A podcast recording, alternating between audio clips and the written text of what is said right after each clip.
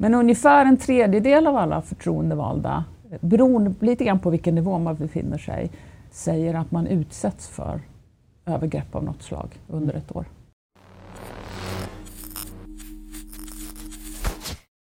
Vad är egentligen demokrati? Demokrati handlar ju om att det, det, man kan säga att det är som ett system med en förening där alla medlemmar ska ha lika rätt att vara med och fatta beslut och yttra sin åsikt. Och sen kan man också, liksom, sen kan det ju vara så att man har ett möte i den där föreningen där alla får vara med och rösta. Eller om man blir många så brukar det bli väldigt krångligt. Då väljer man istället att ha representanter. Så att man väljer personer som ska företräda en. Och det är som det stora politiska systemet. Vi röstar på partiföreträdare som vi har förtroende för och så litar vi på att de för talan på det sätt som, som man själv tycker. så. Och det kallas för representativ demokrati. Och då har man ju liksom några styr på andras uppdrag kan man säga. Mm. Mm. Är det vanligt att eh, politiskt förtroendevalda eh, blir utsatta för övergrepp på grund av sina uppdrag? Eh, ja, tyvärr så, så har det blivit ett, ett, liksom ett allt större problem. Eller om det är större eller om det bara blivit mer synligt, det är svårt att säga. Mm. Men, men ungefär en tredjedel av alla förtroendevalda, beroende lite grann på vilken nivå man befinner sig, säger att man utsätts för övergrepp av något slag under ett år. Det låter som ett rätt vanligt mönster. Jag tänker om hur hot och våld ser ut ute i vardagen också. Är det särskilt allvarligt när det är politiskt förtroendevalda som blir utsatta för övergrepp? Jag skulle säga både ja och nej. Alltså, nej för att övergrepp mot, alla, mot vem det än må vara är inte okej okay i ett samhälle där vi tror på alla människors lika värde. Så det, det, är inte alls allvarligare att en makthavare jämfört med vem som helst blir utsatt. Men ja, för att om, om personen inte är beredd att vara de här representanterna, att ställa upp och vara förtroendevalda, så ramlar hela systemet ihop. Så på det mm. viset så är det också ett hot mot ett demokratiskt samhälle där människor oberoende av vem du är ska kunna vara med och fatta beslut i det gemensamma. Mm. Så på det viset är det allvarligare men det är lika allvarligt att människor blir hotade oavsett, eller, eller utsatta för hat eller vad det är, mm. oavsett vem du är. Eh, människor som eh, engagerar sig i politiska förtroendeuppdrag får i med det också makt över andra. Eh, och jag kan uppleva ibland att eh, tonen mellan politiker ibland kan vara rätt så hård. Och jag tänker om förtroendevalda har den här hårda tonen med varandra, mot varandra, eh, är det inte okej att man utsätts för den där utifrån också? Det, jag tycker är en jättebra formulerad fråga. För att det, det där är ju så, om, om man har en väldigt hård ton i politiken, mm. då har man ju på något vis lagt ribban för vad andra får säga. Och är man makthavare så måste man vara beredd på att de som, som upplever att de blir liksom på något vis eh, illa behandlade eller utsatta mm. i en mm. maktrelation, de kan ju bli väldigt oroliga eller rädda eller arga. Och då måste man ju, om man har makt, vara beredd på att det kan hända och förhålla sig till det. Och, och har man då redan en, en dålig attityd mm. eller en hotfullt sätt att uttrycka sig själv, ja då har man ju på något vis sagt hur den andra får vara mot en själv. Så på det viset är en, en, en rå ton i politiken bidrar till en rå ton i samhället. Så det, det är väl, min uppfattning är att det är väldigt allvarligt med en hård ton i politiken för att det sätter ribban för någon slags stämning i hela samhället. Just den här också skillnaden mellan, så som det ser ut här i Sverige, mm. Kring, om man säger, vad säger man, ja, hat och hot mot våra förtroendevalda. Om, man, om du vet eller har någon känsla för hur det ser ut sett till våra andra grannländer, mm. vet du något sånt? Det, det, det, finns ju inga studier, sådana generella studier, mm. men däremot vet vi ju att det är för det första inte farligt att vara politiskt förtroendevald i Sverige. Alltså 70 procent av alla människor som har förtroendeuppdrag utsätts inte för något. Mm. Och vi har ett fredligt samhälle, ett fredligt samhällssystem. Vi vet ju att där det finns makt finns det också risken för hot. Det kan mm. man ju mm. se i hela världen. Och på väldigt många ställen i världen. Jag har utbildat för, lokalt förtroendevalda i Afrika och de berättar ju saker om hur det kan vara liksom i stater som har, försöker skapa demokrati i totalitära system där det kan vara allt från att man kastar stolar på varandra fullmäktige till att man faktiskt hotar varandra eller att det är korrupta system. Och vi vet att världen är full med politiskt våld. Mm. Så att vi, vi är lyckligt lottade som lever i ett samhälle där vi faktiskt talar med varandra istället för att slå ihjäl varandra. Och vi ska vara rädda om det, för vi ser i världen vad som händer när man gör tvärtom. Mm. Men det finns inga generella studier. Men det är uppenbart att det här är mm. liksom generellt sett ett problem. Mm. Jag blir också lite nyfiken på det här också om det skiljer sig mellan kvinnor och män eh, i förtroendeposter. Mm. Eh, hur mycket man om, det, om man utsätts mer som kvinna eller man? Det, där, det är faktiskt en väldigt intressant fråga. För att i alla studier vi har gjort, från den vi gjorde 2004-2006, där, så kan man inte se några stora skillnader mellan kvinnor och män när det gäller andelen som blir utsatta. Däremot vilket sätt man blir utsatt på. Alltså en man, man blir inte utsatt med hänvisning till sitt kön, medan en kvinna blir det. Man blir kallad för hora eller mm. subba eller fitta mm. eller så. En man gör då ska man säga att det är man med stake. Det är mm. liksom någonting positivt.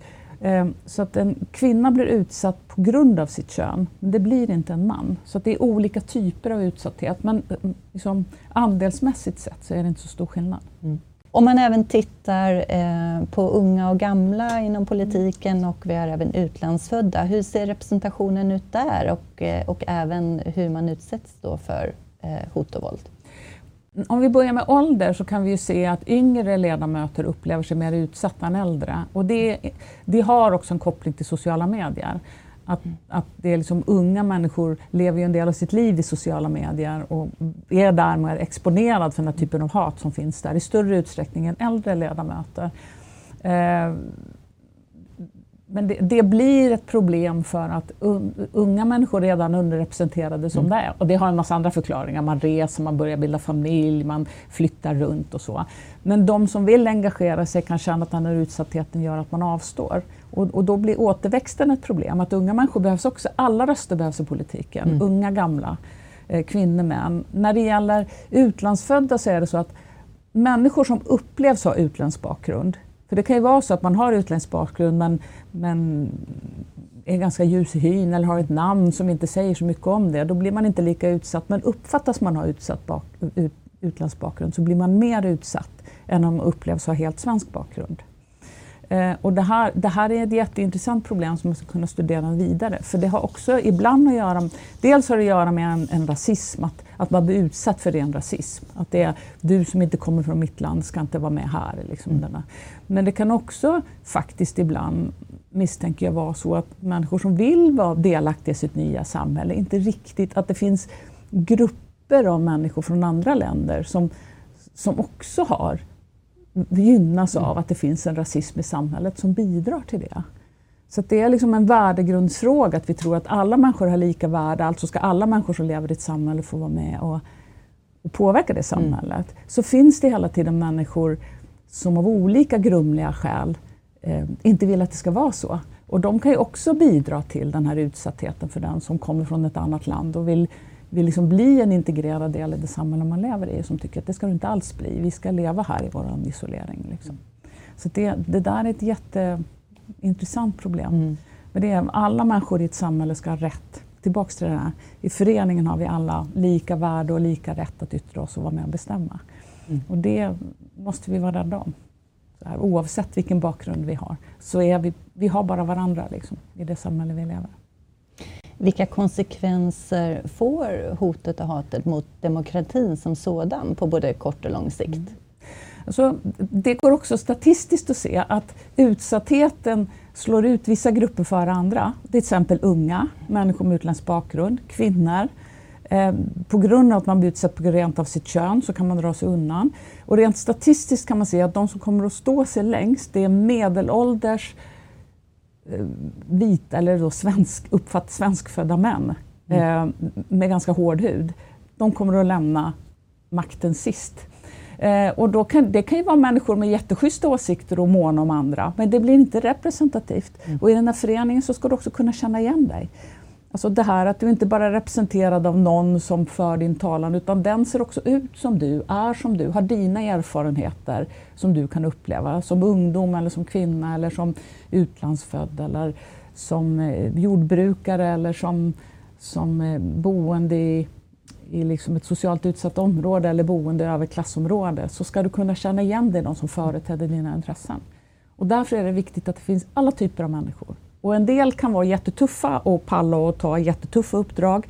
Men de allra flesta ska vara alldeles vanliga människor som inte är så tuffa, kanske inte så vältaliga, men är med och ser till att besluten faktiskt blir bra för så många som möjligt. Mm.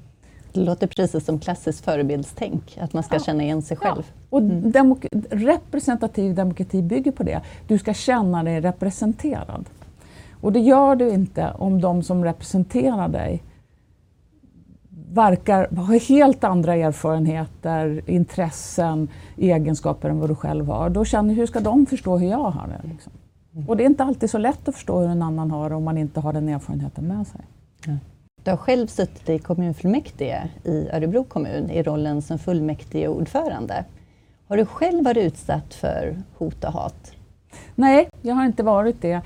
Jag vet att det har skrivits om mig och sådär, men inte, inte så att jag har själv blivit och jag har ibland fått brev från folk som har varit ilskna på något, men inte så att jag har känt att jag har blivit utsatt för något övergrepp på något sätt. Nej. Mm. Men då har jag också haft ett uppdrag som fullmäktiges ordförande är ett eh, på sitt sätt ganska opolitiskt uppdrag. Jag ska ju liksom leda fullmäktige och hålla ihop. Jag behöv, har aldrig behövt stå och fronta liksom ett jobbigt beslut om en skolnedläggning eller en omstrukturering i äldreomsorgen. Det, det är liksom inte den rollen man gör det. Så jag har inte heller haft den typen av, av frågor att hantera. Och det mm. underlättar naturligtvis att man inte blir den där representanten för ett obehagligt beslut på det mm. sättet. För ett par år sedan, när du hade rollen just som fullmäktigeordförande, så togs ett antal demonstranter in under ett pågående möte och avbröt sammanträdet. Mm. Var går egentligen gränsen mellan civil olydnad och brottslig kriminell handling? Det är också en väldigt bra fråga, för det, jag tror inte att det finns något definitivt svar på den. Det, mm. det är en väldigt klurig fråga, för där är det så, i ett samhälle där vi inte tillåter demonstrationer eller säga, opinionsyttringar som inte följer regelsystemet perfekt. Det blir ett totalitärt samhälle, för då bekvävar man yttrandefriheten. Så det är väldigt viktigt att det finns utrymme för det som man brukar tala om som civil olydnad i bred mening. Då. Mm. Alltså opinionsyttringar som, som inte liksom förhåller sig direkt till vad som är lagligt och olagligt. Eh, samtidigt så, så den som, som ägnar sig åt civil olydnad har ju också liksom ett, ett ansvar för på vilket sätt man använder det. Mm. Om man tittar på eh, Rosa Parks till exempel, det är en sån klassisk bild. Den, den här svarta kvinnan i USA som gick och satte sig på platser för vita i en buss. Eh, då synliggjorde hon väldigt tydligt att här fanns det ett diskriminerande system. Hon mm. skadade ingen annan, hon kränkte egentligen ingen annans möjlighet till att göra något. Hon bara liksom visade att varför kan inte alla få sitta på alla platser i bussen? Mm. Eh, en väldigt tydlig demonstration med ett väldigt tydligt budskap. Den här gången i fullmäktige till exempel, de, de kom in och avbröt ett demokratiskt ordnat möte. Eh, och, och hade ju då ett budskap, men det budskapet var ganska otydligt. Alltså jag tror egentligen om du frågar de ledamöter som var i rummet så var det ingen som uppfattade budskapet, för det var inte riktigt kopplat till det som hände. Man mm. avbröt ett demokratiskt möte, någon mitt i ordet och så. Mm. Eh, och då kan jag känna att det man, man ska använda ett sånt här eh, uttryckssätt med ett väldigt stort ansvar. Sen är civil olydnad går ut på att man ska gå utöver lagstiftning. Det går ut på, och det kan man också se om man följer till exempel den här gruppen som var med där, att mm. de, de gör olagliga handlingar och samlar på något vis. Att nu har vi fått böter för vi har gjort det här, nu behöver vi en insamling för det. Eh, så civil olydnad handlar också om att att gå emot regler för mm. man tycker de är orättfärdiga. Mm. Och sen om det är moraliskt rätt eller inte, ja, det, det bör man hela tiden hålla ett samtal för. För om man hela tiden har, ett, liksom har som opinionsyttring att, att bryta mot ett system, ja då är man också ute efter att rasera ett samhällssystem. Och då måste man ju syna syftet med det. Så att säga. Mm. Så det, det, det är en otroligt spännande fråga för det finns mm. inget, var går gränsen? Ja. Och när blir ett system orättfärdigt eller rättfärdigt? Det är liksom inte självklart. Ja, det Nej. blev ett långt svar, men det här, det här ja. är en så viktig fråga. Mm, jo, men det är en mm. spännande gränsdragning. Mm. Jag tänker också just eh, kopplat till de här personerna som utövar det här hoten och mm. våldet, alltså förövarna i det här fallet. Eh, Har du någon känsla för vilka de är och vilka mekanismer är det de facto som driver dem att mm, utföra ja, det, det, här? Det finns ju utrett, eller studerat ganska noga. Det vanligaste Eh, om man tittar på, om man gör det enkelt så tittar exempel på kommunpolitiker. Vad är det vanligaste en kommunpolitiker blir utsatt för? Jo, det är oroade medborgare, medborgare som känner att lägg inte ner vår skola, flytta inte på vårdcentral, mm. bygg inte en väg precis där vi bor och, mm. eller vad det nu är för någonting. Eh, och då, då liksom demonstrerar man och i demonstrationen blir folk upprörda och så börjar man liksom använda hårda ord och då är risken ännu mer om politikerna i sin tur har en dålig ton. Det är då det eskalerar. Och, och då i det här så kan några personer känna sig triggade till att mm. ta till, till hat eller hot eller i värsta fall våld. Och det är ofta så det händer. Det är det vanligaste. Och då är syftet ofta att man vill bara tala om att jag blir rädd av det här. Det här mm. oroar mig. Tänk om mina barn inte är trygga. Mm. Och det gäller att förhålla sig till det. Sen så finns det också något som heter, man brukar tala om rättshaverister. Jag gillar egentligen inte det ordet. Men människor som någon gång har blivit illa behandlade av eh, det offentliga. Man kanske har fått ett barn omhändertaget eller en mm. bygg, bygglov som inte beviljades eller vad det nu är för någonting. Och så hänger man upp sig på det. Mm. Myndigheterna behandlade mig illa. Och sen hatar man myndigheter mm. och sen äh, går det överstyr så att säga. De flesta människor kan hantera det, men en del kan inte det. Och sen finns det också de som använder det i politiska syften, extremister eller, eller andra kriminella. Då. Och det är mm. där som den här, eh, när, liksom, som den här frågan blir. För när en extremist använder ju ofta våldet för att man vill rasera ett samhällssystem och skapa ett annat samhälle. Mm. Det är ju så totalitära samhällen uppstår. Mm. Alltså en revolution och sen så blir det diktatorer som tar mm. över. Så därför är den där, där blir det liksom en spännvidd som är väldigt viktig för, för, för att diskutera vidare. Mm. mm. mm. Eh, du utbildar ju sedan rätt så många år tillbaka, som jag förstår det, eh, förtroendevalda på uppdrag av Sveriges kommuner och regioner. Mm. Jag tänker på lite där du beskriver så utvecklas ju och förändras saker under tid. Ser du också att den är, eller har du utvecklat och förändrat den här utbildningen också? På vilket sätt i sådana fall? Den har utvecklats ganska mycket över tid. När jag var sekreterare i en utredning om hot och våld mot förtroendevalda som tillsattes 2004 efter mordet på Anna Lind, utrikesministern. Eh, och där gjorde vi den första kartläggningen av detta och sen har vi använt det en del. Men sen eh, efter några år så blev det ett förslag från utredningen var att Brottsförebyggande rådet skulle kontinuerligt ut, liksom följa och, och utvärdera hur det ser ut. Och det har man gjort nu. Så det finns mycket mer data, det finns mycket mer kunskap. Det finns också en större medvetenhet och ett större intresse för frågorna. Mm. Eh, förr var det sådär att jag tror många, det var, man pratade inte så mycket om det, många förtroendevalda eh, ja, det finns fortfarande, men ännu mer innan, att man trodde att man måste tåla att mm. bli utsatt för att man sitter i en, i en politiskt vald position. Idag är den diskussionen mycket mer öppen. Alltså, ska man verkligen tåla saker? Eh, man får vara beredd på att det kan hända, men det är inte samma sak som att tåla. Man har ett större diskussion kring samtalstonen i politiken till exempel. Så det, eh, samtidigt som samhällsklimatet har hårdnat. Mm. Men det, alla de här frågorna är mycket mer uppe på diskussion idag. Så jag tror ändå att vi har förflyttat någonting positivt genom utbildningen. Mer kunskap så kan man få människor att tänka annorlunda. Mm. Och det mm. märker vi när vi är ute och utbildar. Det finns ett allt större intresse. Mm. Jag tänker också det här med sociala medier mm. eh, är ju förstås en, någonting man pratar väldigt mycket om på olika sätt. Eh, är det också någon del i utbildningen och, och hur pratar man kring de frågorna? Ja, numera är det en särskild del av utbildningen. Mm. När vi gjorde utredningen 2004 till 2006 då fanns inte sociala medier. Då fanns e-post. Det har gått otroligt fort.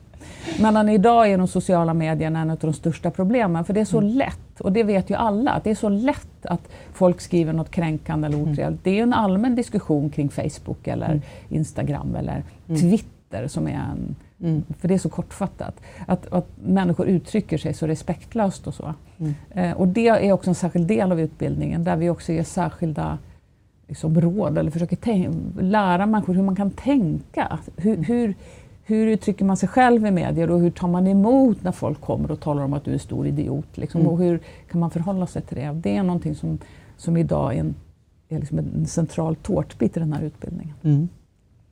enligt statistik från Brottsförebyggande rådet så ökar ju hoten och vålden mot eh, förtroendevalda. Eh, om vi tittar lite avslutningsvis. Eh, vad ser du skulle behöva göras för att eh, hotet och hatet skulle minska? Det, det som ökar är ju framförallt det här hat, hatiska. Mm. Det är det som ökar mest. Och det, det, kan man se i samhället generellt, att vi har fått en hårdare samhällston. Mm. Och den behöver vi Alltså dels behöver man diskutera den och dels så behöver man... Alltså det finns egentligen ett enkelt sätt att ta sig an det här. Det är att börja med sig själv. Att tänka mm. på, om, jag, om jag tänker på att jag vill att andra ska uppträda schysst, ja då börjar jag med att vara schysst själv. Eh, jag har något som jag kallar för demokratens gyllene regel. Det spelar ingen roll vad du tycker om den andra eller vilken hur du uppför dens åsikter. Du kan i alla fall behandla den respektfullt om du själv vill behandla med respekt. Och det, det, är bara så enkelt som att om du möter någon i en korridor kan du le mot den. Den kommer inte hinna le mot dig, men nästa person kommer få dens leende, för det smittar. Mm. Och även ett schysst beteende smittar och det minskar också risken för att bli utsatt. Så mm. det, det är en av de viktiga sakerna, tycker jag. Att vi behöver tänka på att vi, vi ska ha ett, ett schysst och ja, civiliserat samhälle och det kan vi var och en uppträda genom att inte kränka andra. Genom att använda demokratiska sätt att försöka påverka istället för att hota eller hata någon. Mm. Vilket är ett totalitärt sätt att påverka någon annan på. Mm.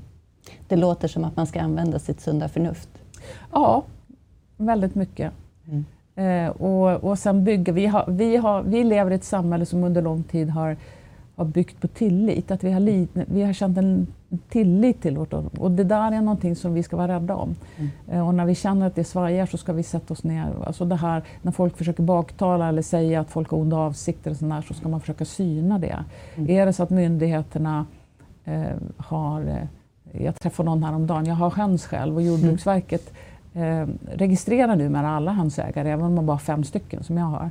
Och så, ja, det, är bara för, det är bara för att myndigheterna ska ha kontroll över dig. Fast för mig är syftet att man är mån om att fågelinfluensan inte ska spridas. Så då vill mm. man veta vad det finns djur så man kan komma åt, så att vi kan få rätt information om det skulle hända något. Mm. Så jag ser det som att myndigheterna är till någonting gott, mm. medan andra ser det som något ont. Och, och beroende på vilket samhällssystem vi har kan myndigheter användas ont och gott. Mm. Men det är också det att lita på att den andra faktiskt vill en väl och mm. inte vill göra en illa.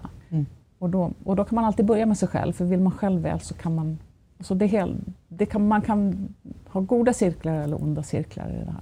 Och det är otroligt viktigt att vi vårdar de goda cirklarna. Stort tack till dig Agneta för att du kom hit idag och pratade om hot och våld mot förtroendevalda. Och tack till er som har tittat och lyssnat på det här avsnittet av Over Talks. Eh, hoppas vi ses framöver på nytt.